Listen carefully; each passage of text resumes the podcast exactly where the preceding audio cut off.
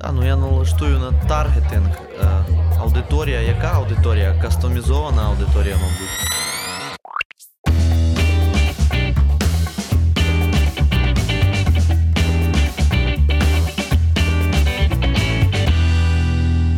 Привіт! Це Арістотель поставив лайк, подкаст про онлайн-комунікацію в Україні.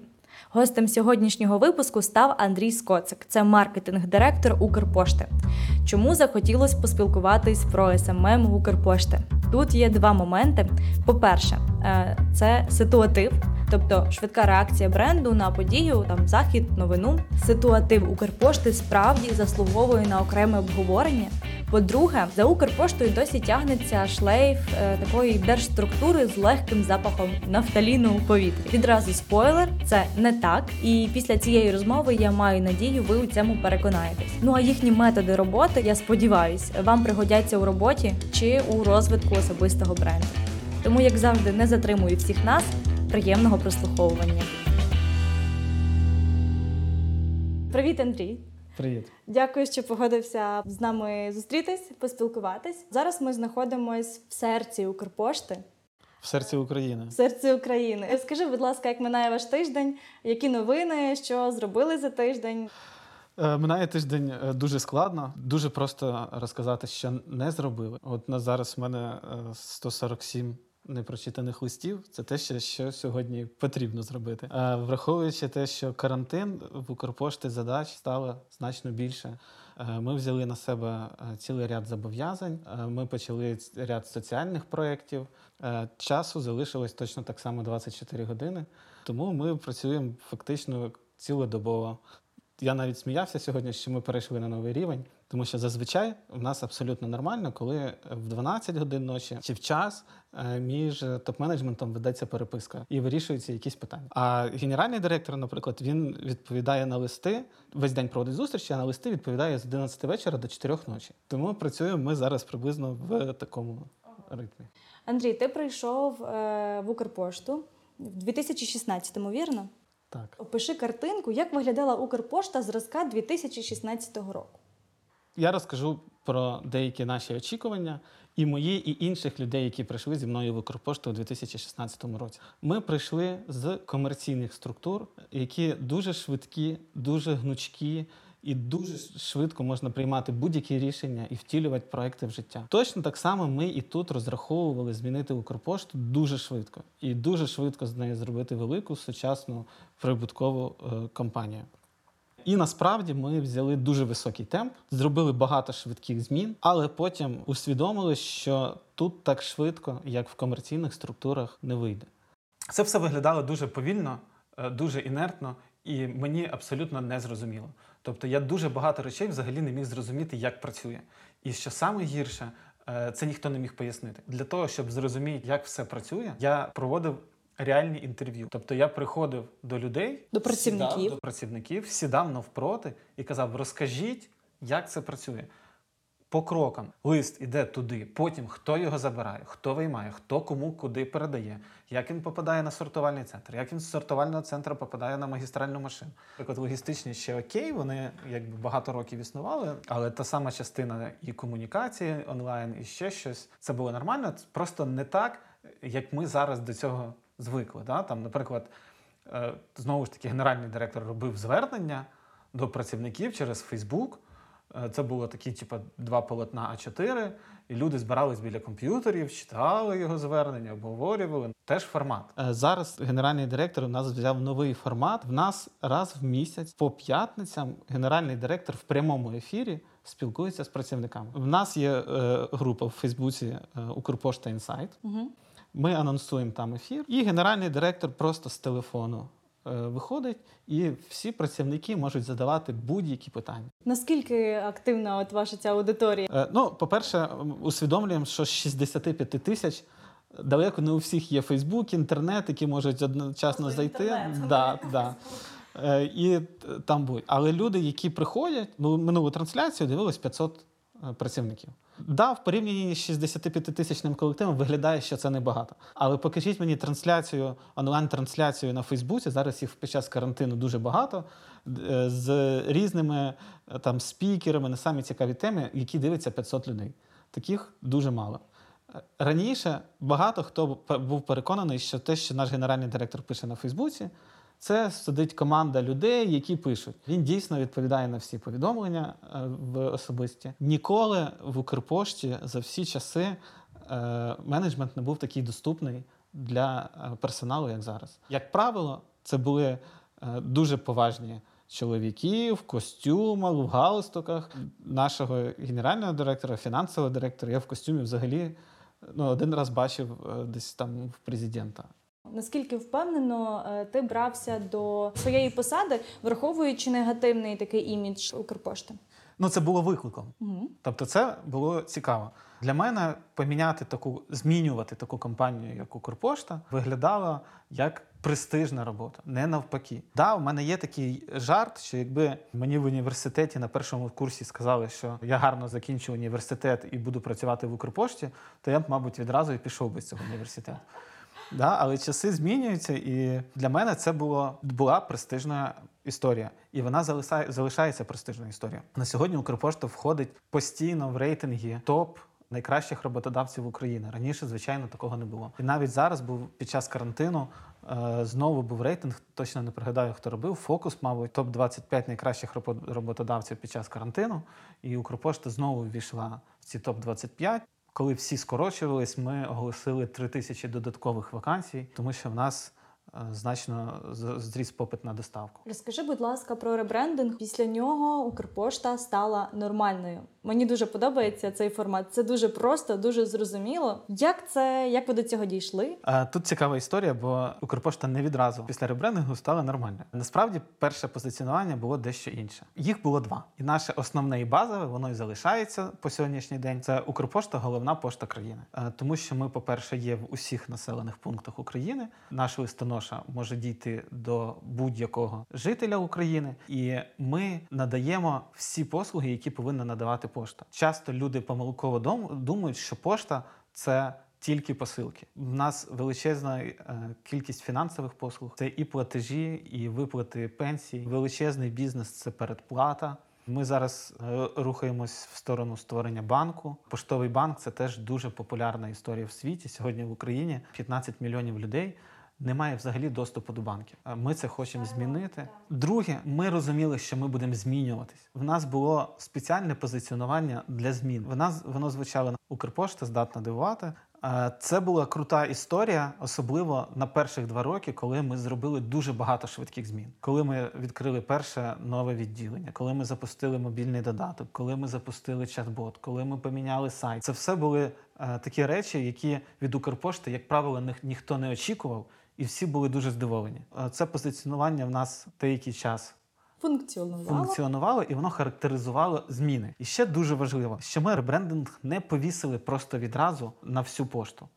Те, що змінюється, туди ми вішаємо новий логотип, туди вішаємо нове позиціонування. Якщо є якісь речі, які в нас не змінилися, наприклад, об'єктивно, це е, поштове відділення в селі. Ми типу виглядали простою історією, прийти і на це відділення повісить нову вивіску. Ну, да? Але, да, але це, на жаль, не відображає суті. Тому на все нове і на все реформоване ми вішаємо і вішали новий бренд. Якщо ні, то не вішали і не вішаємо. У нас є автомобілі не нові, але вони не те, щоб сильно старі. Угу. Да? Їх можна було б на них повісити ребренди. Ми не хочемо це робити, бо це все рівно, вони не зовсім старі, але це все рівно вчорашній день. І це не те, до чого ми прагнемо, і не те, куди ми йдемо.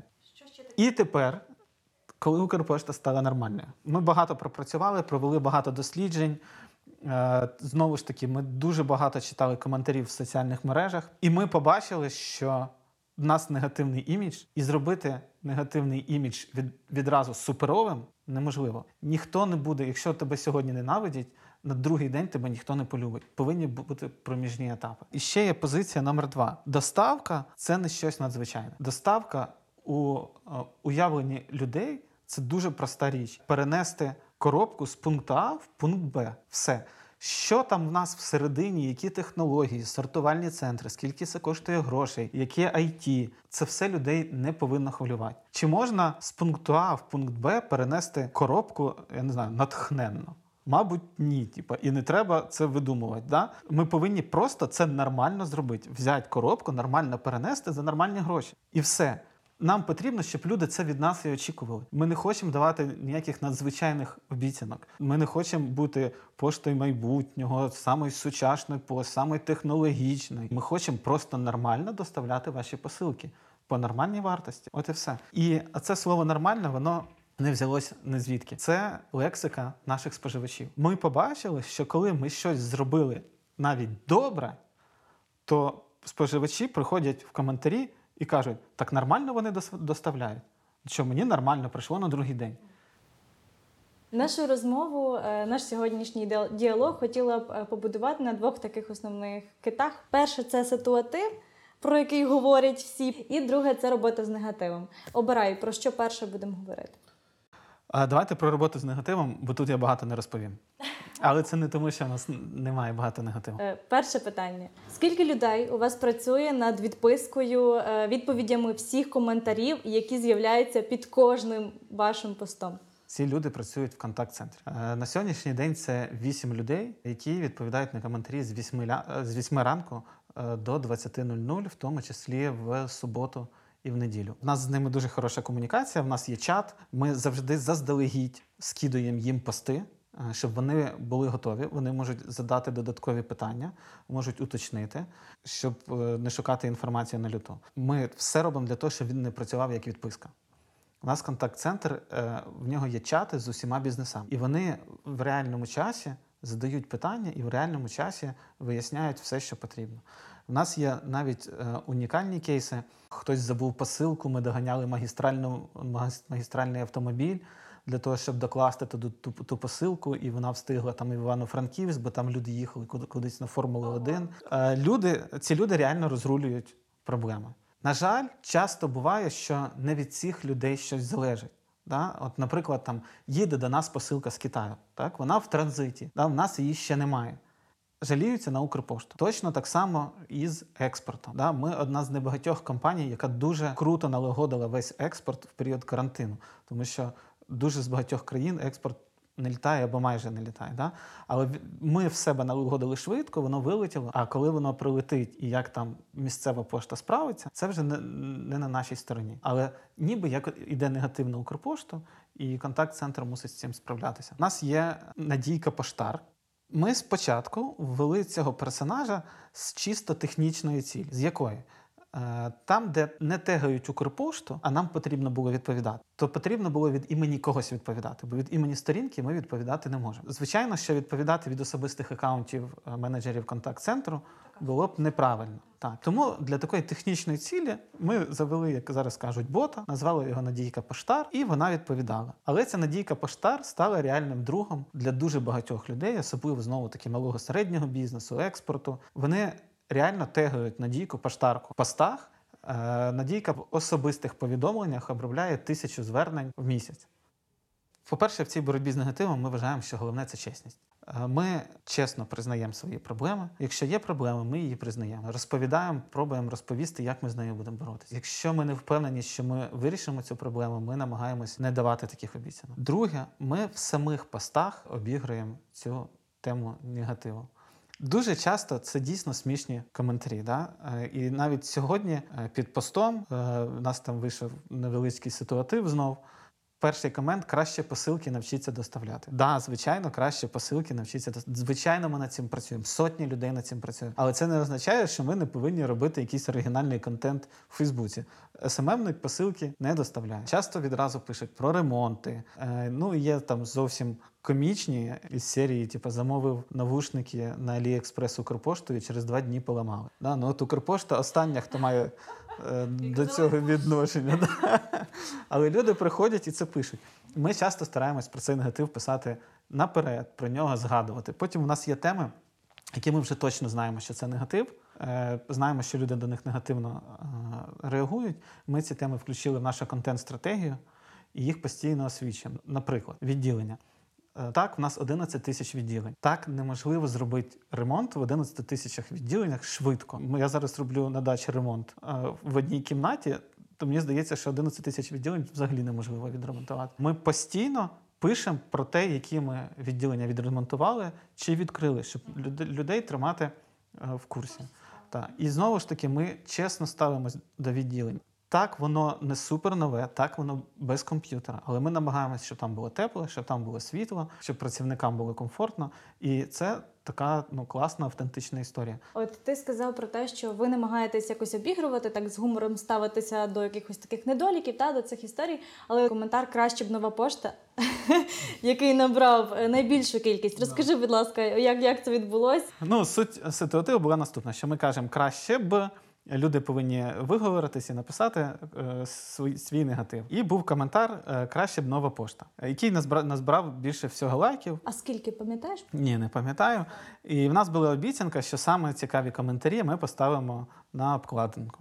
Якщо чесно, то наш ес-ем-ем менеджер е, трішки запереживав, коли побачив, що він виграє. Але ми не бачили, знову ж таки, в цьому ніякої проблеми для того, щоб виконати свою обіцянку. Єдине, що я попередив генерального директора про всяк випадок, що ми, це... Facebook, будь ласка, Ні, що ми це зробимо, на що він, знову ж таки, нормально, з позитивом, з гумором відреагував, сказав, що, звичайно, якщо пообіцяли, значить будемо робити. Така е, підтримка від керівництва – це, ну, реально класно і важливо. Е, крім негативу, відійдемо трішки від цієї теми, у коментарях дуже багато, я цитую, «ес-ем-ем-ники Укрпошти, ви круті, будете звільнятися чи йти паралельно на фріланс? Напишіть, будь ласка, ви дуже треба в одному гарному місці». І таких е, коментарів дуже багато. Розкажи про ваших ес-ем-ем-ників, хто це все обробляє, працює, створює, креативить і так далі. Так, по-перше, зараз я буду намагатись порахувати, який у нас ес-ем-ем-ник за ці чотири роки.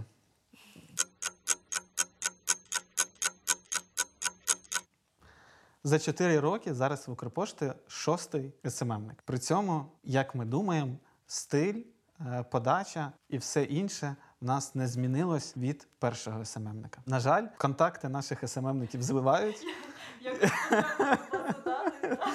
І ми не завжди можемо їх отримати в нас на роботі. У нас часто генеральний директор, коли пише якийсь пост, він тегає людей, які до цього були причетні. І якщо в нас був якийсь прикольний ситуатив, він репостив і тегав ес-ем-ем-ника і казав «молодець». І я дуже попросив, щоб він більше цього не робив, бо як тільки він це зробить, мені потрібно шукати нового ес-ем-ем-ника. Це ми відразу зрозуміли.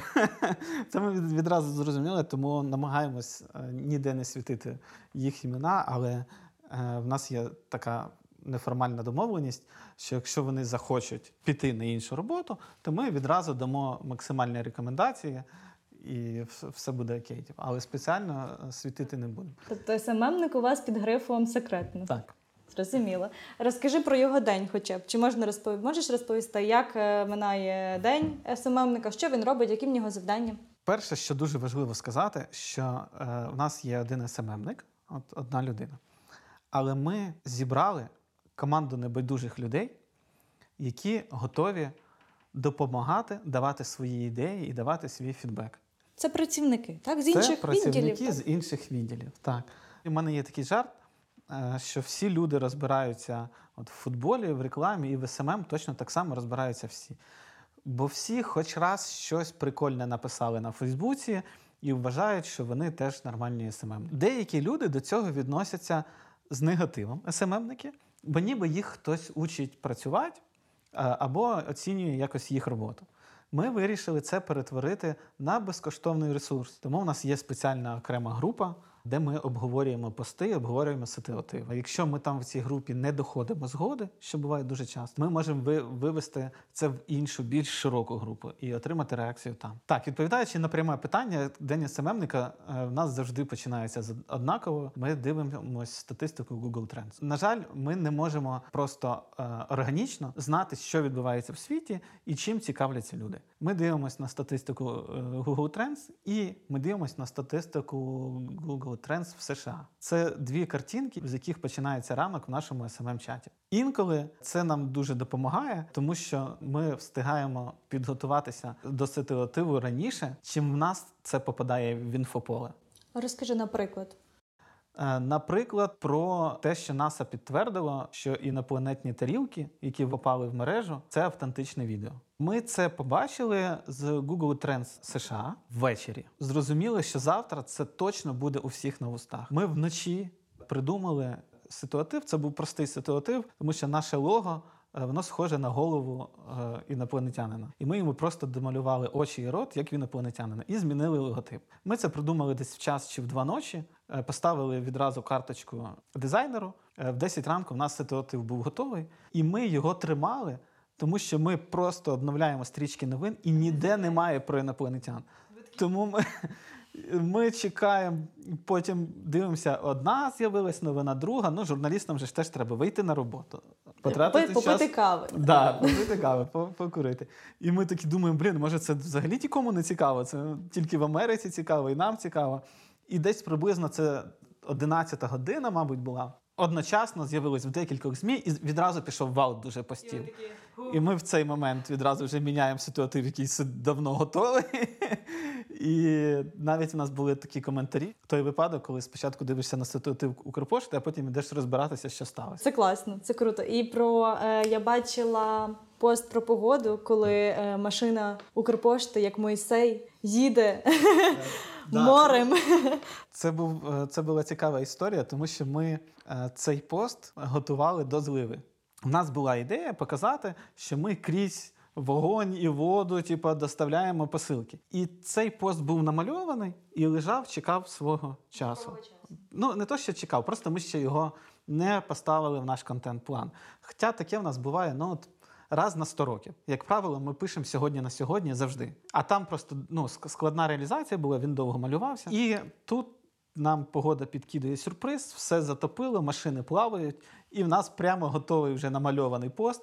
І ми теж от максимально швидко його запостили, так що люди постили навіть скріни з своєї стрічки, де зверху хтось фоткає машину, яка пливе, пост звичайної людини, і відразу вже наш пост, де ми проїжджаємо крізь це. Стратегію, ну, важко ситуатив якось попередити наперед, зрозуміло. Хоча в випадку, коли зробити і відставити, це теж класна історія.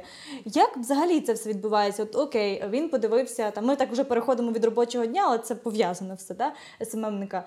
Окей, він подивився Google Trends. Що далі? Ніхто не може сказати, що по четвергам у нас ситуативні пости. І кожен четвер у нас ситуативний пост. Звичайно, такого не відбувається дуже близько. Просто слідкуємо за інформаційним полем і бачимо, що хвилює людей. Чому це важливо? Ми повинні бути в контексті. Сама по собі Укрпошта в стрічці нікому не цікава. Точно ніхто не сидить і не думає, ай, така зайду в Facebook, подивлюсь, що в Укрпошті нічого не вийшло. Тому важливо бути в контексті сьогоднішнього дня. Ми розглядаємо дуже Дуже багато версій для ситуативу. Часто ми можемо обговорити і зрозуміти, що це не наша тема, хоча у нас є смішний мем. Часто ми комусь можемо кинути і порадити. Е, новій пошті? Ні, новій пошті ні, у нас немає прямого контакту. Дуже багато є ситуативів, які ми робимо в стіл. Тому що немає підтримки інформаційного поля? Ну... Ні, ні, є. Окей, є інформаційне поле. Ми розуміємо, що це наша тема, але ми недостатньо круто обіграли цю історію. Розкажи, наприклад, цікаво. Один з останніх таких. Е, один з останніх – це те, що ми запостили, але я, наприклад, хотів в стіл. Так, це тут сьогодні не можна казати, да? Ну, давай. Давай так загально там. На початку. Ні, просто об'єктивно це сталося за півчаса до того, мабуть, як ти прийшла. Укрпошта почала доставляти так звані листи щастя. Це коли камери ДАІ фіксують порушення, і якщо порушення, то Укрпошта принесе лист зі штрафом. Зараз ця тема у всіх на вустах, літає кругом якісь машини, які з величезною швидкістю порушують фотографії, всі цим живуть. Наші ес-ем-емники зробили пост про те, що Укрпошта буде доставляти з соціальною тематикою, що, мол, не хочете отримувати такі листи, не порушуйте правила. І там мемна картинка, де е, ніби камера зафіксувала, що Ілон Маск пролетів зі швидкістю там двадцять одна тисяча кілометрів, і Укрпошта йому видає штраф. Е, мені це показалось не смішним і недостатньо правильно переданим і обіграним. Я кажу, окей, не будемо. Ребята кажуть, ні, будемо. Це круто і смішно. Я кажу, цей мем ніхто не знає. Вони кажуть, ні, цей мем не знаєш тільки ти, бо тобі тридцять п'ять років. І я кажу, окей, давайте на спор, хто буде генерал мемів, кажіть кількість лайків. Це мем не каже. Це у вас так вирішується серйозні. Це сьогодні перший раз. Це мем не каже, мінімум триста. Я кажу, максимум двісті. Побачимо, хто. От. Я не знаю, але там за п'ятнадцять хвилин вже було щось сто, тому, мабуть, я програв. Окей.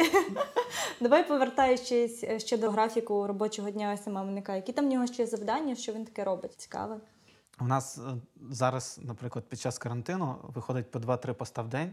Це достатньо багато. Крім того, в нас є ще сторінка експортної школи, де теж щодня виходить пост. Тому, якби, що він робить? Він пише пости. Так, він пише пости. Робочий день у нас, як правило, тільки формально закінчується о дев'ятнадцята нуль нуль. Під час карантину ми ставимо такі штуки, як плюсики і мінусики. Вийшли на роботу, поставили плюсик в загальному часі, пішли, поставили мінус. Але може бути будь-що і в двадцять одна нуль нуль, і в двадцять два, і вночі. І ми завжди повинні готові бути. Мова навіть не тільки про ситуативи. В нас бувають багато важливих повідомлень, які потрібно написати. Наприклад, там, я не знаю, затопило недавно в Чернігові.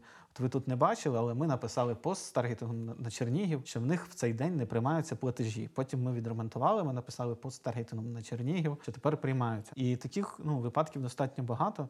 Вони достатньо екстрені, термінові, тому у нас фактичного робочого дня в ес-ем-емників немає. Ну як, вони є. І ми плануємо пости на вихідні. Ми їх пишемо протягом тижня і постимо у вихідні, але, як правило, ми їх або ще у вихідні обговорюємо, або якщо з'являється якась тема, ми по-любому її беремо в роботу. І такого, такої історії, що сьогодні вихідний, я пост не пишу, у нас немає.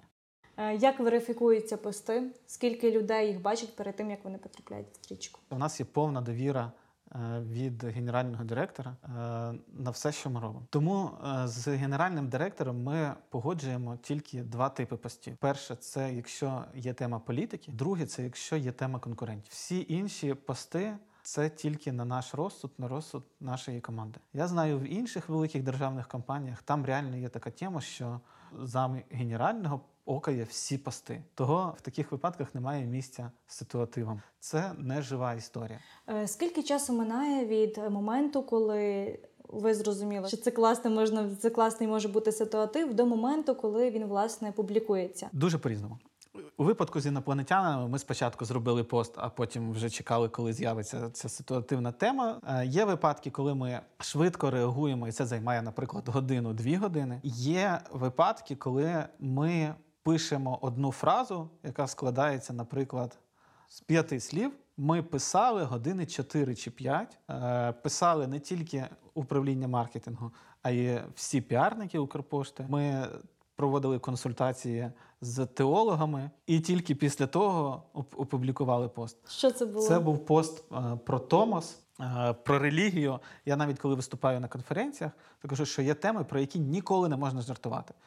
Це політика, це релігія і це смерть. От ми тільки про смерть ще не писали. Про все інше ми, ми вже написали.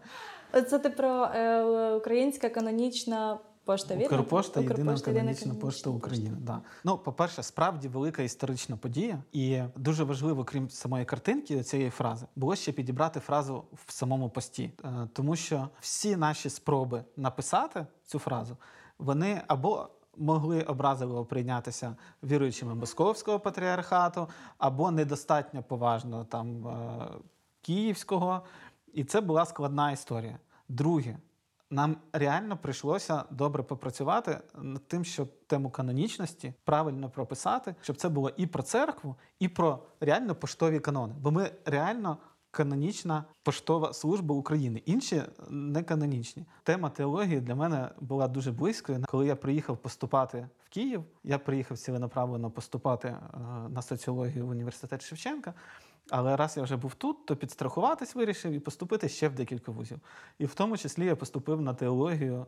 От, тому тема теології мені була зрозуміла, але все ж я провів ще консультації з теологами і дізнався, чи от те, що ми зробили, точно окей. І ми переживали, що не дивлячись на те, що ми от ніби врахували все, потратили на це кучу годин і куча людських ресурсів, ми переживали, що буде багато негативу. Реально негативу не було зовсім. Ми навіть порахували цей кейс в цих негативних смайлах, не знаю, як вони називаються. Реакціях, так? Реакціях, да. То було тільки нуль цілих нуль два відсотка. Десятих? То, можливо, ми їм посилку не доставили. Дай якісь рекомендації, будь ласка, як круто зробити ситуатив. Не знаю, топ три, як тобі зручніше? Можливо, одна рекомендація якась важлива. По-перше, повинен бути картбаж і повна довіра від керівництва. Якщо ви боїтесь, що від керівництва прилетить за пост, ви ніколи не зробите хороший пост і хороший ситуатив. Друге – освіта, світогляд і кругозір. Це реально вимоги, які я ставлю перед пошуком ес-ем-ем-ника. Базова освіта, базовий світогляд і базові знання. Без цього от в ес-ем-ем точно нікуди. В одному з інтерв'ю читала ще такі топ-твої поради, і там в, одних, в одному з інтерв'ю йшлося про те, що публікувати такий ситуатив будь-який можна варто в тому випадку, якщо пов'язані з ними ризики наближаються до нуля. Чи було у вас таке, коли ви перегнули? Є приклад, коли ми один раз видава... видаляли пост, це з Генсеком НАТО. Розкажи, будь ласка, як зробити так, щоб... Але ми не вважаємо, ми не вважаємо, що ми перегнули палку. По-перше, ми, мабуть, не очікували, що його буде читати Генсек НАТО. Це абсолютно точно. Окей, спойлер є, зараз давай розказуємо, що сталося для тих, хто не знає. Проходив саміт НАТО.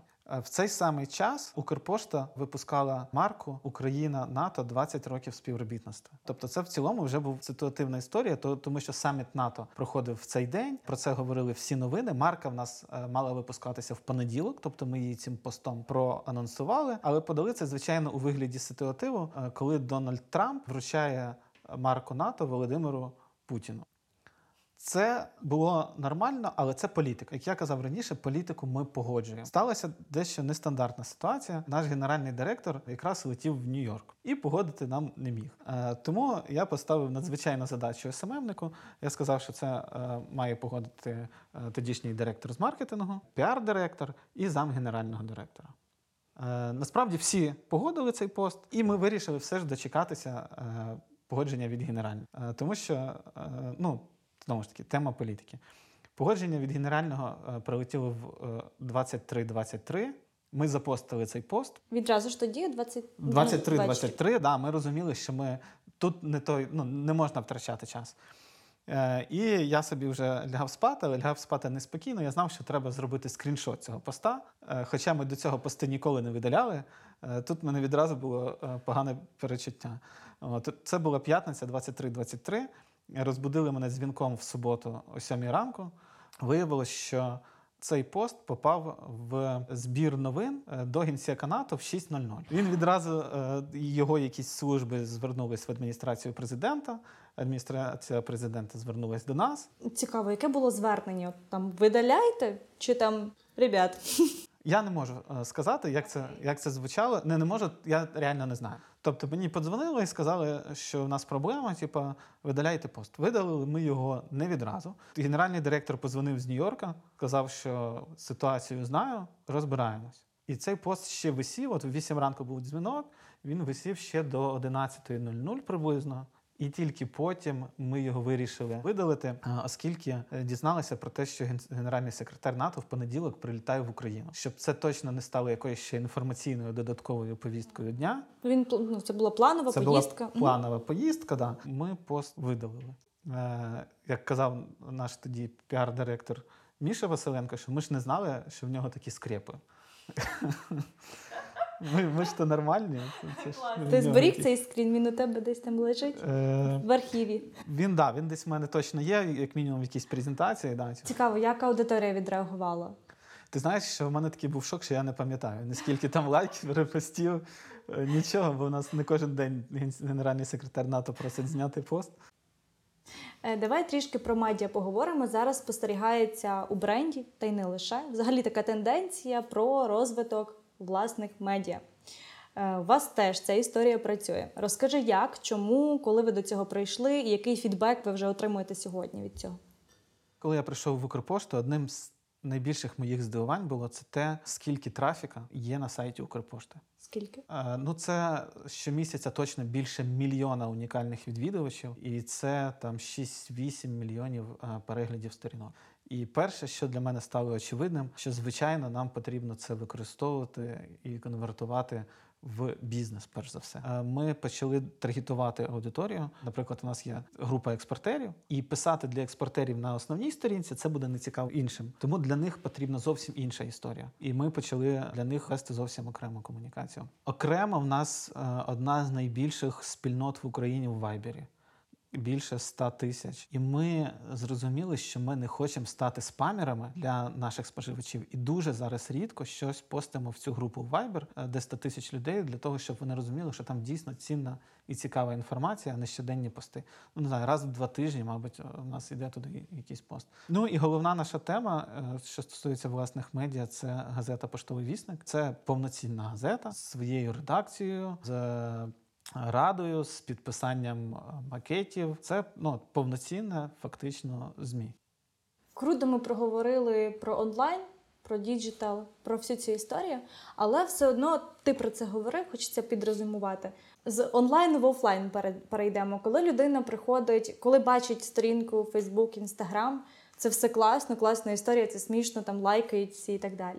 Але коли вона приходить на своє поштове відділення, Укрпошти так залишається таке з легким е- запахом нафталіну відділення, де дуже часто там персонал може там чи нагрубити, чи некоректно себе там повести так в спілкуванні.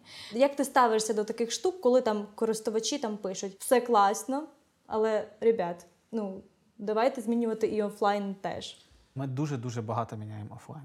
Ми міняємо і персонал, ми міняємо і відділення, ми робимо і ремонти, і нові послуги, і швидше обслуговування. Ця робота ведеться постійно. Ми проводимо на постійній основі дослідження «Таємний покупець», коли приходять, оформлюють послуги, і ми міряємо все абсолютно від того, скільки працівників у нас вітається, скільки прощається, скільки посміхається. У нас є абсолютно всі дані. Ситуація покращується постійно з кожним днем. Так не може покращитися за одну секунду, це по-перше.